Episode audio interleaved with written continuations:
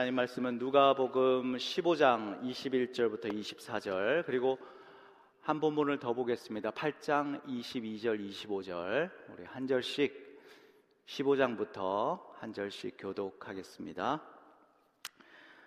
아들이 이르되 아버지 내가 하늘과 아버지께 죄를 지었사오니 지금부터는 아버지의 아들이라 일컬음을 감당하지 못하겠나이다 하나 아버지는 종들에게 이르되 제일 좋은 옷을 내어다가 입히고 손에 가락지를 끼우고 발에 신을 신기라. 그리고 살진 송아지를 끌어다가 잡으라. 우리가 먹고 즐기자. 이 내 아들은 죽었다가 다시 살아났으며 내가 잃었다가 다시 얻었노라 하니 그들이 즐거워하더라. 8장 22절입니다. 하루는 제자들과 함께 배에 오르사 그들에게 이르시되 호수 저편으로 건너가자 하심에 이에 떠나 행선할 때에 예수께서 잠이 드셨더니 마침 광풍이 호수로 내리침에 배에 물이 가득하게 되어 위태한지라. 제자들이 나와 깨어 이르되 주여 주여 우리가 죽겠나이다 한데 예수께서 잠을 깨사 바람과 물결을 꾸짖으시니 이에 그쳐 잔잔하여 지더라. 제자들에게 이르시되 너희 믿음이 어디 있느냐 하시니 그들이 두려워하고 놀랍게 여겨 서로 말하되 그가 누구이기에 바람과 물을 명하여 순종하는가 하더라. 아멘.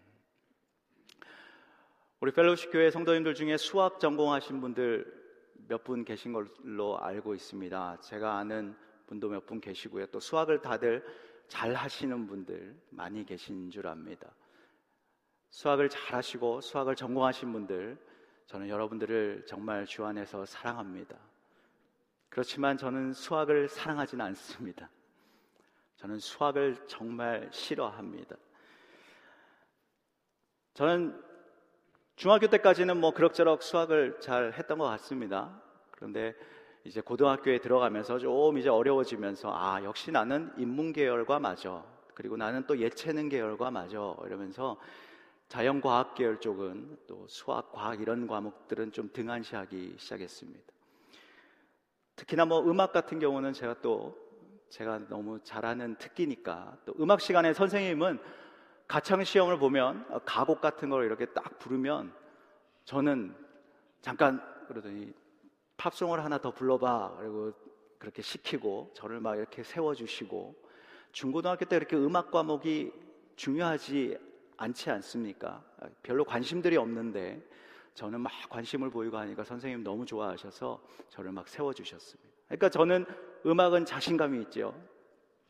전교 1등 하는 친구가 음악 시험에 있는 날은 제 옆에 와서 막 저한테 음악사를 물어보고 화성을 물어보고 막 그랬습니다. 근데 제가 수학을 왜 싫어하느냐?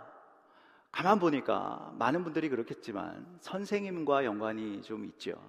저희 수학 선생님이 별명이 아 별명이 아니라 유행어가 그 당시에 유행어가 자고 있잖아였습니다. 자고 있잖아. 고등학교 때 수학 선생님이 유행어가 있는데 허건 날 자고 있잖아, 자고 있잖아 하셨습니다. 근데 그 수학 선생님이 경상도 분이었거든요. 그러니까 그냥 자고 있잖아, 자고 있잖아 이게 아니라 차고 있잖아 이거였어요. 음조가 있잖아요. 경상도 말에 뭔가 이렇게 비꼬는 듯하고 뭔가 이렇게 못마땅하는 듯하고 차고 있잖아 이러시는 겁니다.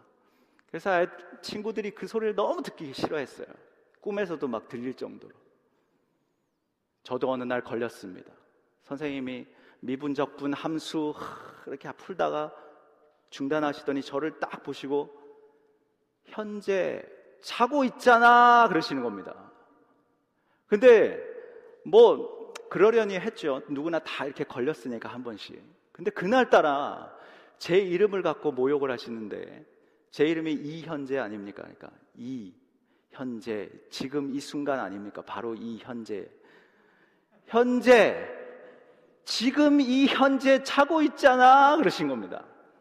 그러니까 주변에 있던 친구들이 전부 다 일제히 저를 쳐다보고 또 고등학교 때는 저는 남녀공학이었기 때문에 또 좋아하는 또 여자친구 뭐 있지 않습니까? 저희 와이프도 다 압니다.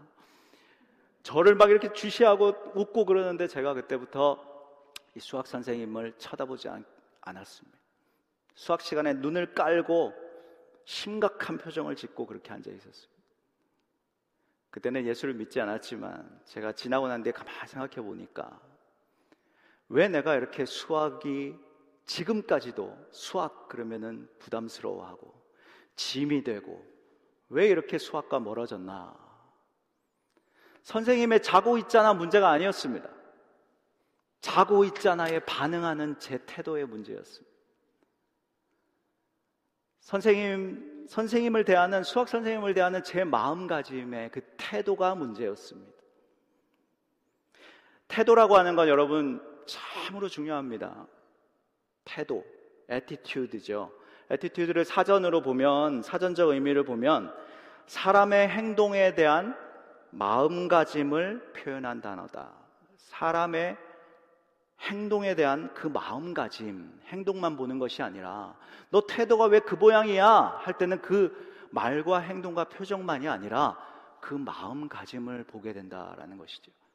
태도는 그래서 마음의 모양이다라고 했습니다. 태도라고 하는 것은 그래서 마음의 표현입니다. 이 태도와 마음가짐이 연결되어 있는 거예요. 대구 동신교회 권성수 목사님 굉장히 한국에선 유명하신 목사님이신데요. 총신대 설교학, 아, 총신대 교수로서 또 목회도 잘 하시는 목사님이시죠. 근데 작년에 중앙장로교회 오셔서 세미나를 하셨는데 목회 세미나를 하셨습니다. 목사님들이 다 어떻게 하면 목회 방법을 잘 배울까 그렇게 관심을 갖고 저도 참여했는데 1강이 교재를 딱 넘기니까 1강의 첫 제목이 뭐냐 하면 태도론이었습니다. 태도론. 굉장히 태도론이 뭐지? 그리고 봤더니 첫 페이지 첫 글자에 뭐라고 돼 있냐면 첫 줄에 이런 문구가 있습니다. 지그 지글러라고 하는 미국의 저술가 동기유발 강사인 지그 지글러가 한 말 중에 당신의 능력이 아니라 aptitude가 아니라 당신의 태도 attitude가 당신의 고도 altitude를 결정한다 라고 하는 것입니다. 당신의 능력 그것이 아니라 당신이 가지고 있는 지금 그 태도가 당신의 높낮이를 결정한다 라고 말했다는 것이죠. 인생에서 일어나는 10%의 어떤 것 그런 말이 있습니다. 인생이라고 하는 것 그것은 내게 일어나는 10%의 어떤 것과 그 10%에 반응하는 90%로 이루어진다라고 그랬습니다. 여러분은 매일 내 앞에 일어나는 일들, 그 문제들 앞에서 지금 어떤 신앙의 태도를 보이고 있습니까? 하나님 앞에서 여러분들은 오늘 이 시간에도 지금 어떤 태도로 나와 앉아 계십니까? 여러분 이 표시가 뭔지 한번 맞춰 보시겠어요? 많이 보셨지요? 저게 뭐지?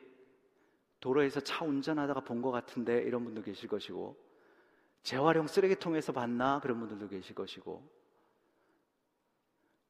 저희가 매일 들고 다니는 스마트폰에 있지 않습니까? 저것은 바로 새로 고침이라고 하는 표시입니다.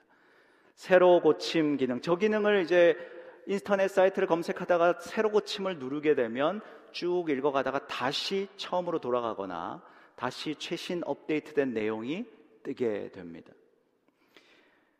우리의 태도라고 하는 건 말과 행동, 표정이 참 중요합니다만 저는 오늘 말씀을 통해서 우리의 신앙의 태도, 우리의 이 마음의 태도가 새로 고침되길, 새로 고침이 일어나길 원합니다.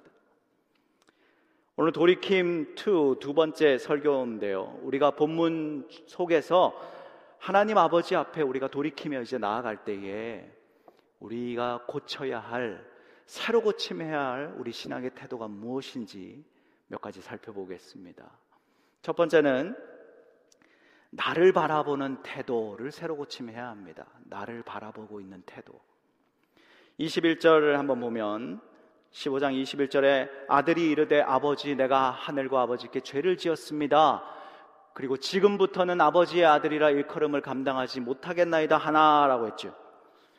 지난번 한 달 전, 벌써 한 달이 지났네요. 한 달 전 제 설교를 기억하실지 모르겠습니다. 잃어버린 아들이 궁핍한 상황에서 돌아왔다. 기근을 만나면서 돌아와서 아버지 집으로 돌아와서 아버지의 그 사랑 앞에 무릎을 꿇었다. 그랬습니다. 둘째 아들은 오늘 이 21절의 고백을 앞서서 혼잣말로, 혼자 생각으로 19절에서 한 적이 있습니다. 그리고 난 뒤에 뭐라고 했냐면, 나를 품꾼의 하나로 보시옵소서 하리라 하고라고 했습니다. 아들이 보는 자기 자신은 나는 아들도 아니야. 나는 아들 될 자격 없어. 나는 그냥 날품팔이 하는 품꾼의 하나로 보셔도 족하다. 그렇게 뭐 안 받아주셔도 나는 어쩔 수 없다. 지금 그렇게 자기 자신을 보고 있는 것이지. 바람직한 회개의 모습 아닙니까? 그죠? 하나님 앞에 우리가 회개하고 나아갈 때 이렇게 하나님 제가 죄를 지었습니다. 저는 정말 자격 없는 죄인입니다. 맞습니다. 그렇게 하고 나아가야 되지만 아버지 집에 돌아와서 아버지와 재회하고 아버지의 용서를 받았어요. 근데 계속 이러한 시각으로 자기를 보고 있다라고 한다면 문제가 있는 것이지요. 새로운 시작을 하면서 이런 태도는 문제가 있습니다. 자, 아버지를 만났습니다. 고개를 못 들어요. 대성통곡을 합니다. 아들이 그리고 혼자 있을 때 뭐라고 했죠? 내가 아버지를 만나면은 나를 품꾼의 하나로 보시옵소서 하리라 할, 하고 하고 떠났는데 아버지 집에 와서 지금 그 말을 했어요. 그죠? 지금부터 아버지의 아들이라 일컬음을 감당치 못하겠습니다. 그리고 난 뒤에 이제 나를 품꾼의 하나로 보세요라고 얘기하려고 하는데 그 얘기를 못 했어요. 그리고 아버지께서 말을 맞받아, 맞받아칩니다. 22절을 보시면 아버지는 종들에게 제일 좋은 옷을 내어다가 손에 손가락, 손에 가락지를 끼고 발에 신을 신기라 살진 송아지를 끌어다 잡으라 제일 좋은 옷이 아들의 지위를 상징하는 것이죠. 그리고 손에 가락지라고 하는 것, 상속자로서의 권위를 말하는 것입니다. 그리고 발에 신을 신긴다. 주인들만이 집에서 신을 신을 수 있습니다. 손님들은 다 이제 집에 들어오면 신발을 벗어야 되죠. 너는 손님이 아니야, 주인이야. 라고 하는 거죠. 아들이 저를 품꾼의 하나로 보십시오 말하려고 하는데 아버지가 딱 그 말을 못 하려고 하는 시, 찰나에 맞받아치면서 지금 이 말을 하시는데 원어를 보면요 타퀴라고 하는 말을 앞에 붙이고 있습니다. 그 타퀴가 뭐냐? 재빨리 신속하게라고 하는 거예요. 지금 빨리 신속하게 이럴 시간 없다. 얘들아, 빨리 준비해라. 제일 좋은 옷, 가락지, 신속하게 준비해라 라고 했습니다. 아들의 가치를 말해주고 있지요. 아들을 보고 있는 아버지. 아버지는 아들의 가치를 이마만큼 보고 있는 것이지요. 살진 송아지라고 하는 것 정말 기름기가 흐르는 그 귀한 음식은 정말 귀한 손님이 왔을 때를 대비해서 놔두는 겁니다. 그 송아지를 잡아서 어떤 학자는 그럽니다. 그 살진 송아지는 아들의 죄에 대한 대속물이다. 아들이 돌아왔을 때 제일 싫어했던 사람이 형이고 그보다 더 먼저 싫어했던 존재가 살진 송아지다 그랬죠. 지금 아무튼 귀한 아들의 그 가치를 말해주고 있는 것들을 아버지는 준비하라 라고 시킵니다. 여러분은 여러분들 자신을 볼 때 어떤 태도로 보고 계십니까? 난 믿음도 없고 맨날 죄만 짓고 그래서 세상에서 되는 일도 없는 것 같고 내가 이런 태도로 살아가는데 하나님이 나를 받아주실까? 하나님이 내 모습, 이런 모습 보고 받아주실까? 수없이 죄 짓고 또 수없이 회개하고 반복되는 이런 나의 이런 모습인데 하나님 이런 나를 축복하실까? 제가 청년 때에 그런 마음을 갖고 그런 마음을 갖고 있을 때에 미국 목사님과 상담을 한 적이 있었습니다. 근데 그 목사님께서 뭐라고 하셨냐면 다른 거 다 내려놓고 형제님, 형제님은 하나님이 형제님을 향한 그 시선에 동의하시기 바랍니다. 라고 말씀하셨습니다. 저에게.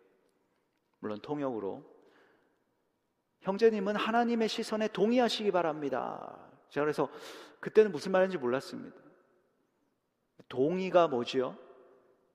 일치시키는 것이죠. 상대의 생각과 상대와 상대방과 일치시켜 나가는 것이 바로 동의입니다.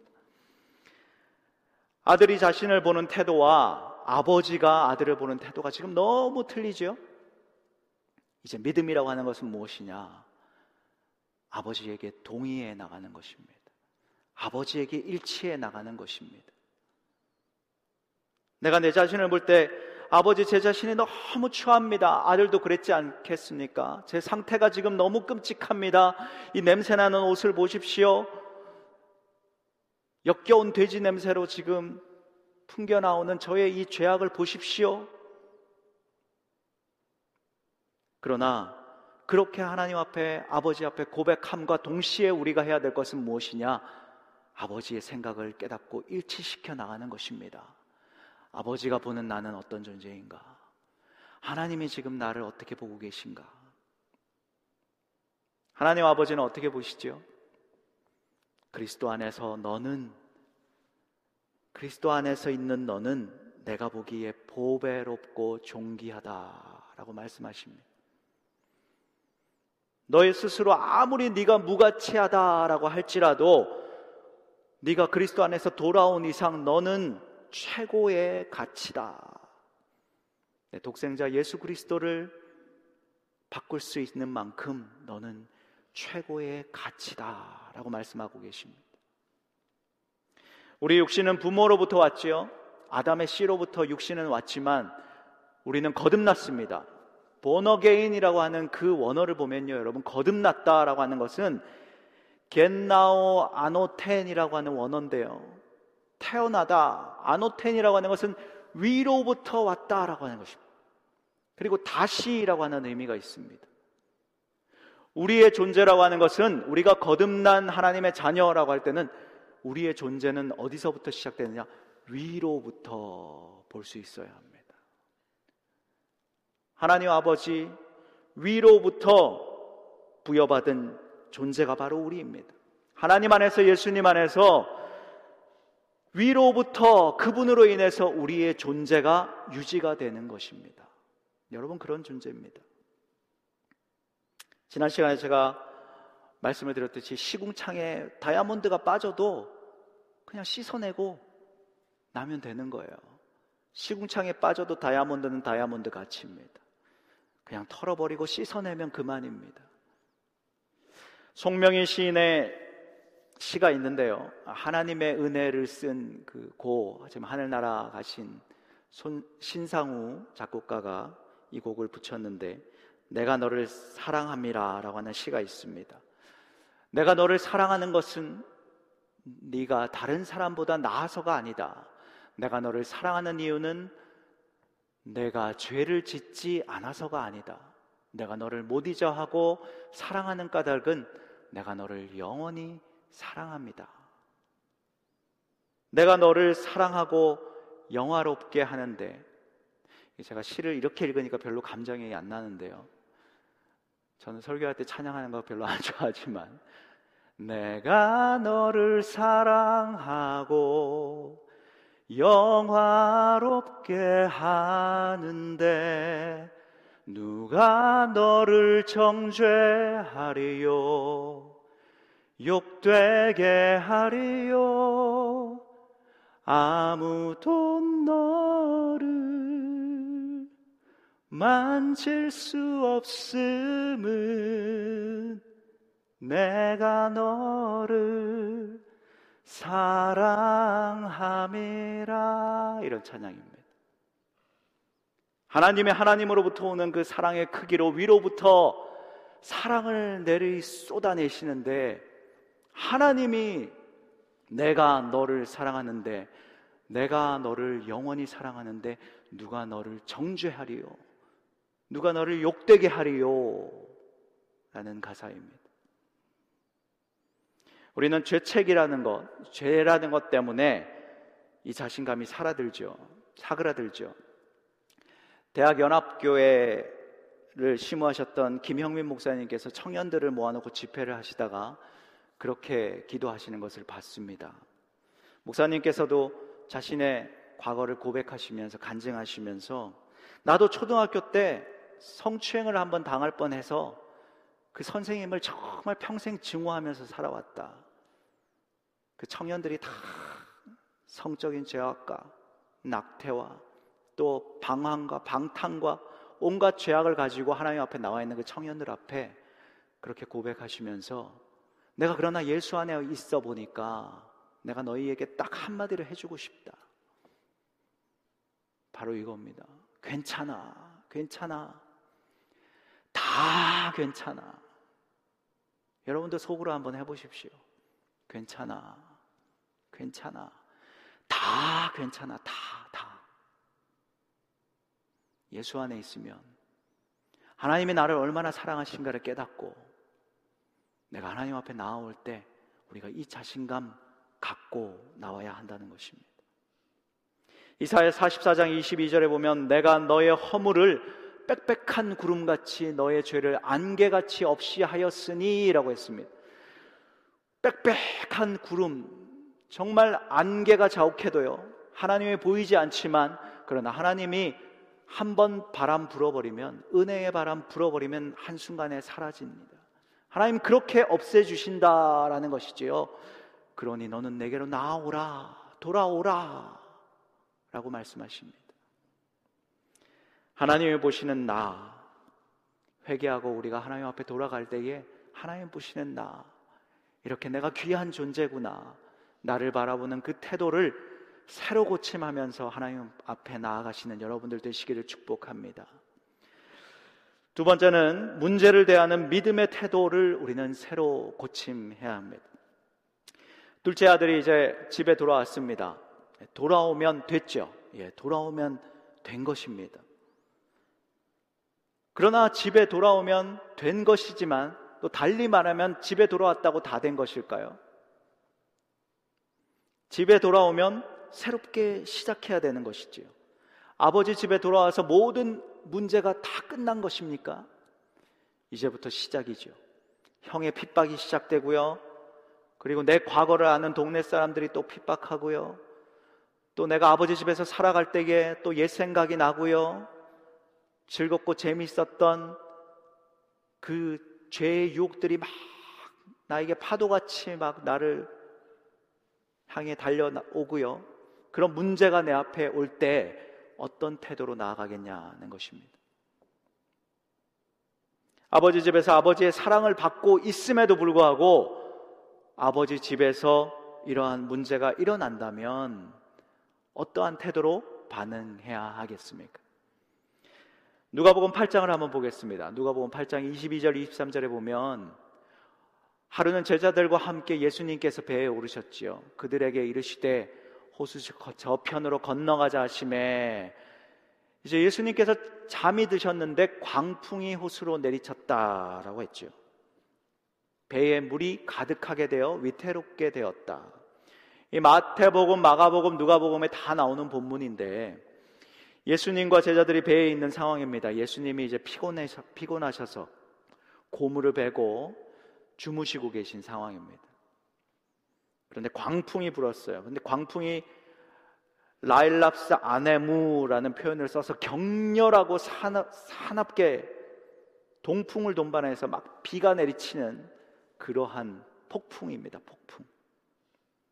갈릴리 호수가 지리적으로 볼 때 그러한 돌발 상황이 많이 벌어졌다고 하지요. 예수님이 지금 함께 계신 상황 아닙니까, 여러분? 예수님이 곁에 계신 상황 그 배인데 예수님이 어떤 분이십니까? 온 천지 만물을 창조하신 분 하나님 아니십니까? 그런데 감히 예수님이 주무시고 계신데 지금 광풍이 쳤다. 그럴 수 있는 것입니까, 여러분? 감히 예수님이 주무시고 계신데 자연이 그 앞에서 광풍을 몰아치면서 그 잠을 방해하고 있습니까? 죽음의 위협까지 가는 이 상황이 왜 발생합니까? 여기서 우리는 한 가지 정리해야 합니다. 예수님이 함께 계셔도 예수님이 바로 곁에 계셔도 풍랑은 일 수 있다. 아버지 집에서 아버지와 함께 있어도 나를 그렇게 맞아주시고 사랑해주시는 아버지와 함께 있어도 핍박은 올 수 있다. 예수 믿어도 인생의 시련과 고난이 당연히 내게 갑작스럽게 이렇게 돌발 상황처럼 올 수 있다. 우리는 그것부터 정리해야 합니다. 그것이 우리가 가져야 할 첫 번째 문제를 대하는 태도입니다. 제자들의 반응을 한번 보십시오. 24절 보시면 주여 주여 우리가 죽겠나이다. 우리의 모습 같지요. 그죠? 힘들어 죽겠다. 주여 주여 주여 주여 우리도 주여 주여 주여 부르는데 허건나 우리 입속에서는 죽겠나이다. 힘들어 죽겠나이다. 지금 주여 주여 하는데 재밌는 것은 보통 주여 주님 하면 퀴리오스라고 하는 단어를 쓰는데요. 여기서는 에피스타타라고 하는 단어를 쓰고 있습니다. 그게 뭐냐? 곁에서 보호하는 감독자란 뜻이에요. 제자들이 지금 동풍이 폭풍이 막 몰아치니까 우리 곁에 계신 우리를 감독하시고 보호하시는 주님이시여 이렇게 부르는 겁니다. 모순이죠, 모순. 우리 곁에 계시고 우리를 보호하시는 감독자 주님이 계심에도 지금 입술의 고백은 주여 주여 하면서 신앙적인 태도는 죽겠나이다, 죽겠나이다. 두려워하는 것이죠. 이 모순된 신앙이 우리의 모습이 될 수 있습니다. 인생을 살아갈 때 연약한 나, 이 작은 배 안에, 이 작은 우리 자신, 이 배 안에 주님이 타고 계시지요? 주님이 우리 안에 거하고 계시지요? 그러나 풍랑은 수시로 찾아올 수 있습니다. 아버지 집에서 이제 좀 바르게 살려고 하는데 내 과거를 두고 막 비난하고 나를 핍박하는 돌발 상황이 일어납니다. 죄의 유혹이 막 파도같이 이제 좀 새롭게 시작하려고 하는데 죄가 나를 가만두지 않습니다. 험한 파도가 나의 건강을 때릴 수 있고요. 거센 풍랑이 우리 자녀를 칠 수 있고요. 정말 인생의 항해 가운데에 암초에 부딪혀서 파산할 지경에 처할 수도 있습니다. 주여, 주여, 우리는 부르긴 하지만 우리는 큰 파도를 보면서 우리의 마음은 죽겠습니다. 너무 두렵습니다. 주여, 주여, 기도한다고 하지만 한쪽에서는 우리는 너무 미래가 보이지 않습니다. 염려하죠. 눈앞에 보이는 거대한 파도, 눈앞에 보이는 배에 차오르는 그 물을 보니까, 막 차오르는 물을 보니까 주님이 곁에 계셔도 보이지 않는 것이지요. 제가 여러분에게 성악 레슨을 한 가지 하겠습니다. 제가 성악을 배울 때 선생님이 늘 그렇게 말씀하셨는데요. 소리를 낼 때 정면으로 똑바로 이렇게 내면 쓸모없는 소리가 된다. 아! 이렇게 내면은 소리가 좁아지고 세게는 나갈지 모르지만 그 소리는 쓸모가 없다. 소리라고 하는 것은 아! 이렇게 세게 내는 것이 아니라 똑바로 내는 것이 아니라 이렇게 내야 된다라고 했습니다. 그래서 하품하듯이 노래하라 그런 말 많이 하죠. 이 이유가 소리를 이렇게 보내기 위해서 우리 신앙도 마찬가지. 문제가 내 앞에 있을 때 그렇게 몰려오는 그 파도를 보면 정면으로 내가 그 파도를 보면 크게 보일 수밖에 없습니다. 그러나 하나님을 보고요. 하나님의 시각에서 내려보면 하나님을 바라보고 하나님의 시각에서 문제를 내려다보면 밑에는 다 그만 그만 그만이에요. 큰 빌딩에 있어도 비행기 위에서 보면 다 그만 그만 그만. 우리는 하나님의 시각에서 볼 수 있어야 합니다. 지금 여러분 앞에 어떤 문제가 와 있습니까? 하나님의 그 시각에서 여러분들 그 문제를 마주대할 수 있기를 바랍니다. 이 문제에 대해서 그래서 우리는 어떻게 반응해야 합니까? 24절, 25절을 한번 보십시오. 주여 주여 죽겠나이다 하니까 예수님께서 잠을 깨서 바람과 물결을 꾸짖고 잔잔하여졌다 그랬죠. 그러면서 예수님이 제자들에게 이르십니다. 질문하시죠. 뭐라고요? 너희 믿음이 어디 있니? 너희 믿음 어디 있느냐 하시니라고 했습니다. 우리 주님이 또 nice 하셔가지고요. 제자들에게 너희 믿음 없다 이렇게 지적하고 꾸짖지 않고 괜히 엄한 파도와 막 바람을 막 꾸짖고 엄마가 막 애들이 말 안 들을 때 막내가 잘못해도 막 첫째 보고 막 얘기하죠. 막 네가 동생들 어떻게 봐서 어떻게 어떻게 그러면 동생들도 같이 쫄아서 막 이렇게 그런 것처럼 지금 제자들에게 주님이 직접 꾸짖진 않았지만 뒤에 더 무서운 질문을 하십니다. 너 믿음 어디 있느냐? 이 난리통에 지금 폭풍우가 몰아치는 난리통에 잃어버린 거 있지 않니 너? 너 잃어버린 그 믿음, 너희 믿음 어디 있느냐 질문하시는 겁니다. 에베소서 2장 8절을 보시면 여러분 잘 아는 말씀 너희는 그 은혜에 의하여 믿음으로 말미암아 구원받았는데 우리가 믿음으로 말미암아 구원받았지요. 그런데 이 믿음이 너희에게서 난 것이 아니고 뭐라고요? 하나님의 선물이라. 믿음은 아, 하나님이 주신 선물이야. 그 선물 어딨니? 내가 준 선물, 그 귀한 선물 너 지금 어디 갖고 있니? 어디 두었는지 알고 있니? 그 믿음 꺼내서 한번 사용해 보지 않을래? 그런 질문이나 마찬가지죠. 월리스 헨리 하틀리라고 하는 사람이 있습니다. 여러분 이 사람 누군지 아십니까? 사진 보면 잘 모르시죠? 그런데 이 사람 이름과 사진은 몰라도 타이타닉에서 울려 퍼진 내 주, 내 주를 가까이 이 찬양은 아시지요? 이 찬양을 연주했던 그 8인조 악단의 악장이었습니다. 바이올린을 연주하는 월레스 헨리 하틀리 이 악장 1500명의 목숨을 앗아간 그 타이타닉호 2200명이 그 안에 탔다 그래요. 1,500명이 죽었습니다. 침몰 사고가 일어난 그 1912년 4월에 이 하틀리라고 하는 이 사람이 이끄는 8인조 악단이요. 여러분 생각해 보십시오. 2,200명이 지금 배에 물이 차오르고 이제 죽을 지경에서 2,200명이 아우성을 친다고 생각해 보십시오. 지옥 아니겠습니까? 그런데 이 하틀리가 나중에 시신이 발견됐는데요. 그의 몸에 뭐가 묶여 있었습니다. 사진 한번 보여주시겠어요?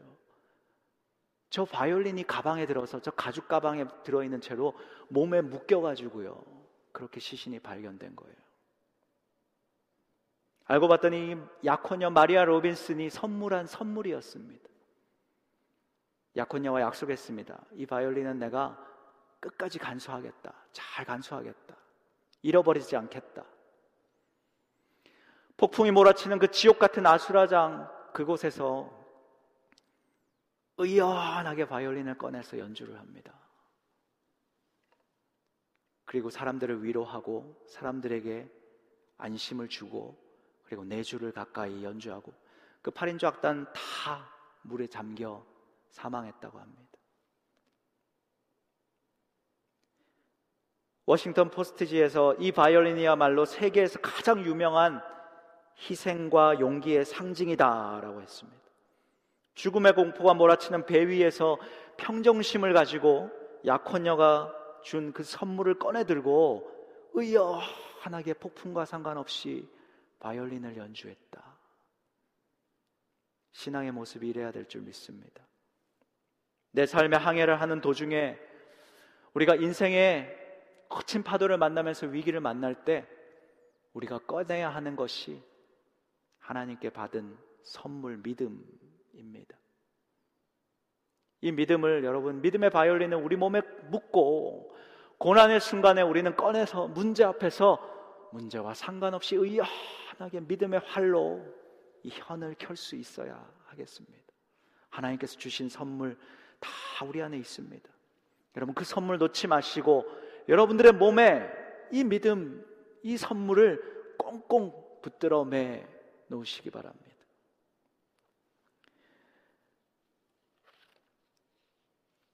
너는 두려워하지 말라. 이사야 43장 1절 2절 말씀. 내가 너를 구속하였고 너를 지명하여 불렀나니 너는 내 것이라. 내가 물 가운데 지날 때에 내가 너와 함께 할 것이라. 강을 건널 때에 물이 너를 침몰하지 못할 것이며 내가 불 가운데 지날 때에 타지도 아니할 것이요 불꽃이 너를 사르지도 못하리니 하나님께서 우리를 지키십니다. 문제 가운데 하나님을 바라보시고 하나님의 시각에서 그 문제를 바라보시는 그 신앙의 태도 여러분들에게 새로 고침되기를 축복합니다. 마지막 한 가지는 잔치를 준비하는 주님에 대한 태도입니다. 23 누가복음 15장 23절 24절을 보면 그리고 살진 송아지를 끌어다가 잡으라 우리가 먹고 즐기자 그래서 그들이 잔치를 준비하고 함께 즐거워하더라라고 했습니다. 잃어버렸다가 다시 얻고 죽었다가 다시 살아난 이 아들, 이 아들을 다시 찾은 기쁨이 아버지가 너무 넘쳐서 그래서 아들과의 즐거운 잔치를 준비한다라는 것이지요. 잔치가 벌어지는데 누가 누가 기쁘지 않습니까? 맏형은 기쁘지 않은 것이지요. 탕자는 어떻습니까? 이렇게 아버지가 잔치를 준비해서 나를 위해서 이렇게 잔치를 배설하고 그리고 참여하게 하는데 탕자가 기쁨이 없이 즐거움이 없이 자신감이 없이 그 잔치에 나아갈 수 있겠습니까? 아버지가 준비한 이 잔치에 이제 기쁨으로 나도 주신 옷을 입고 손에 가락지를 끼고 신을 신고 맛있는 송아지 고기를 아버지와 함께 먹으러 가야 하지 않겠습니까? 그리고 아버지 손을 잡고 함께 춤추며 즐거워하는 것이 아버지께 효도하는 길 아니겠습니까? 주님이, 예수님이 우리 안에 거하시면서 역시나 예수님도 풍랑 속에서 이 잔치를 우리와 함께 이 잔치를 통해 즐기길 원하십니다. 풍랑 속에서도 두려움으로 염려로 우왕좌왕하고 있는 우리를 그냥 홀로 두지 아니하시고 우리 곁에 계셔서 제자들이 아우성 칠 때 그 곁에 계시면서 우리에게도 역시 주님은 오셔서 우리 곁에 계시면서 이 잔치를 즐기시기 원하십니다. 그리고 폭풍 속에서 주님 손 잡고 폭풍과 상관없이 함께 먹고 마시고 즐기길 원하십니다. 사랑하는 자녀와 함께 즐거움의 잔치를 벌이려고 다 준비하고 기다리시고 계신다. 여러분 그 기다림을 아십니까? 주님 오늘도 이 시간에 여러분 속에서 함께 하시면서 좀 여러분들과 제발 여러분들과 즐거운 시간을 보내길 원하시는 주님이십니다. 여러분 언제 주님과 한번 즐겁게 잔치해 오셨습니까? 여러분 안에 계신 주님과 언제 한번 여러분 기쁘게 즐겁게 주님과 한번 놀아보셨습니까? 우리는 허건 날 문제투성이 안고 짐을 안고 어둡고 힘들고 무겁고 안 좋은 것만 다 끌어와서 우리 마음에 품으면서 주님과 함께 주님과 함께 주님과 함께 한번 놀아보셨습니까? 주님은 우리 곁에 함께 계시길 원하십니다. 여러분과 있는 것이 너무 좋고 여러분과 함께 시간을 보내고 싶어 하시죠. 제 고등학교 동창 중에 지금 경찰이 된 친구가 하나 있는데요.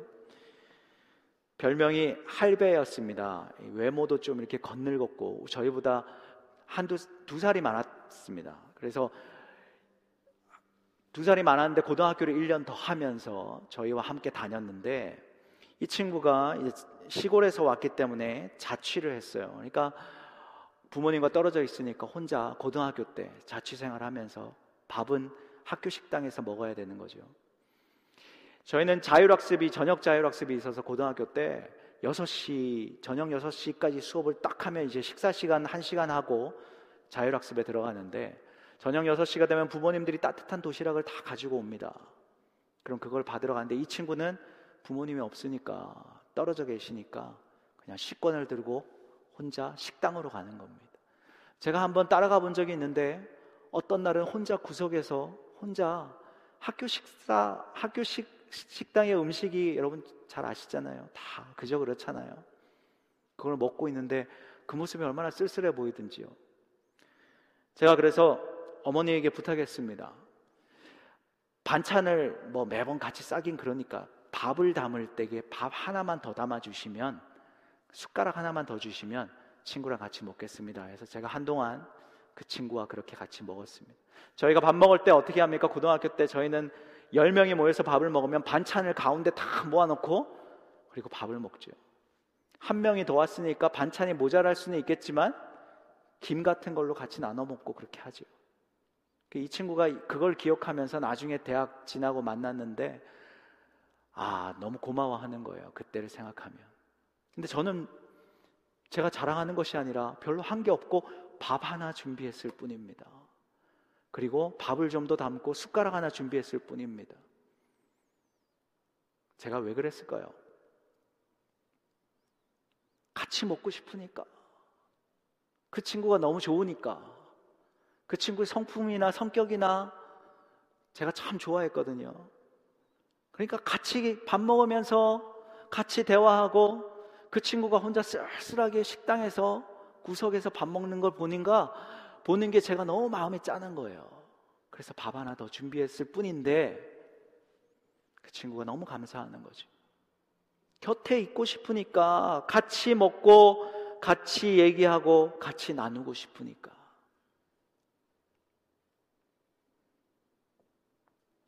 주님이 오늘도 우리와 함께 먹고 마시고 즐기고 싶어 하십니다. 잔치하고 싶어 하십니다. 헝겊원숭이 운동본부라고 하는 곳이 있습니다.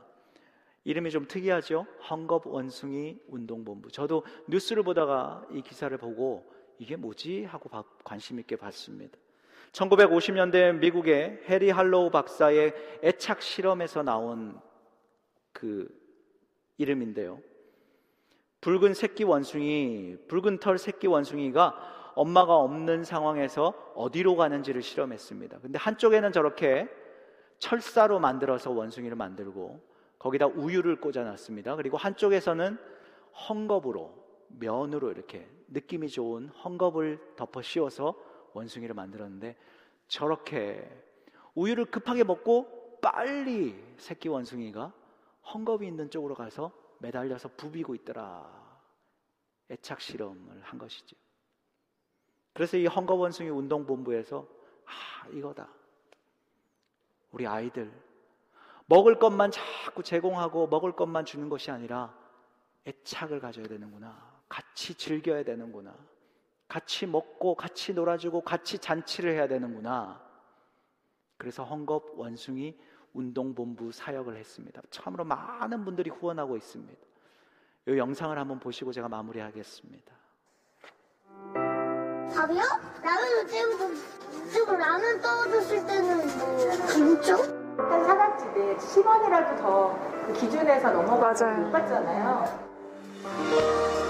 그래서 동네 엄마들이 모였습니다. 얼마나 가난한지 따지지 않고 아이들에게 따뜻한 밥 한 끼를 먹이려는 겁니다. 오늘 50인분이에요. 좀 이게 양이 있으니까 좀 바쁘긴 한데 이런 거 손질해 주시고 이러면 너무 좋죠. 인터뷰할 틈도 없이 바쁜 엄마들. 요리를 거들며 이야기를 들어봤습니다. 오늘 메뉴는 뭐예요? 오늘은 닭다리 스테이크랑 고구마 샐러드 그리고 버섯볶음. 닭고기를 노릇노릇 굽고 버섯에 당근도 몰래 숨겨 볶으면 완성입니다. 올 초만 해도 따뜻하게 먹일 수 있도록 배식을 해왔지만 지금은 코로나19 때문에 어쩔 수 없이 도시락에 담아야 합니다. 모락모락 김이 피어오르는 도시락들을 보며 엄마들은 식지 마라 식지 마라 주문을 외워봅니다. 도시락을 싣고 공원에 도착하자 아이들을 기다렸다는 듯 몰려와 상 펴는 것부터 돕습니다. 3시간 전부터 나와서 기다렸다는 아이들. 갑자기 찾아온 겨울 날씨에 고사리 손이 다 얼었습니다. 자원봉사 나온 동네 언니 오빠들이 손녹일 핫팩을 나눠주고 차가운 바람을 막아줄 천막을 치며 밥 먹을 공간을 만듭니다. 그 사이 아이들은 또래 친구들과 바닥에 그림을 그리고 서로 수학 문제를 내며 놉니다. 어느덧 해가 지고 불이 켜지자 아, 너무 신기하지? 아, 너무 신기 이제 식사 시간이라는 뜻입니다. 어,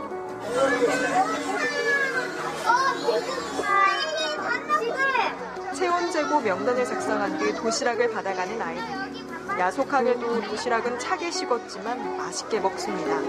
친구들과 같이 먹으면 따뜻해요. 아이들만이 낼 수 있는 특유의 명랑한 목소리가 공원을 가득 메웁니다. 유독 즐거워 보이는 아이들 모습에 문득 걱정이 밀려옵니다. 푸드트럭은 2주에 딱 한 번만 오는데 나머지 날에는 누가 아이들 끼니를 챙겨주고 있을까요? 많이 없어요, 저 혼자예요. 혼자 굶어요? 배고프잖아요. 배고플 때면 어떡해? 저 배고플 때는 뭐 참죠? 하루 종일 굶다가 이곳에서 첫 끼를 먹은 아이도 있고 밥이 없었어요. 배안 고팠어? 혼자 밥을 해 먹다가 화상을 입었다는 친구도 있습니다. 야, 이거 무서워해가지고. 아, 내가 화상을 좀 많이 입었어가지고. 뭐가 제일 먹고 싶냐고 묻자 햄버거도 피자도 아닌 어린아이답지 않은 음식들을 이야기합니다.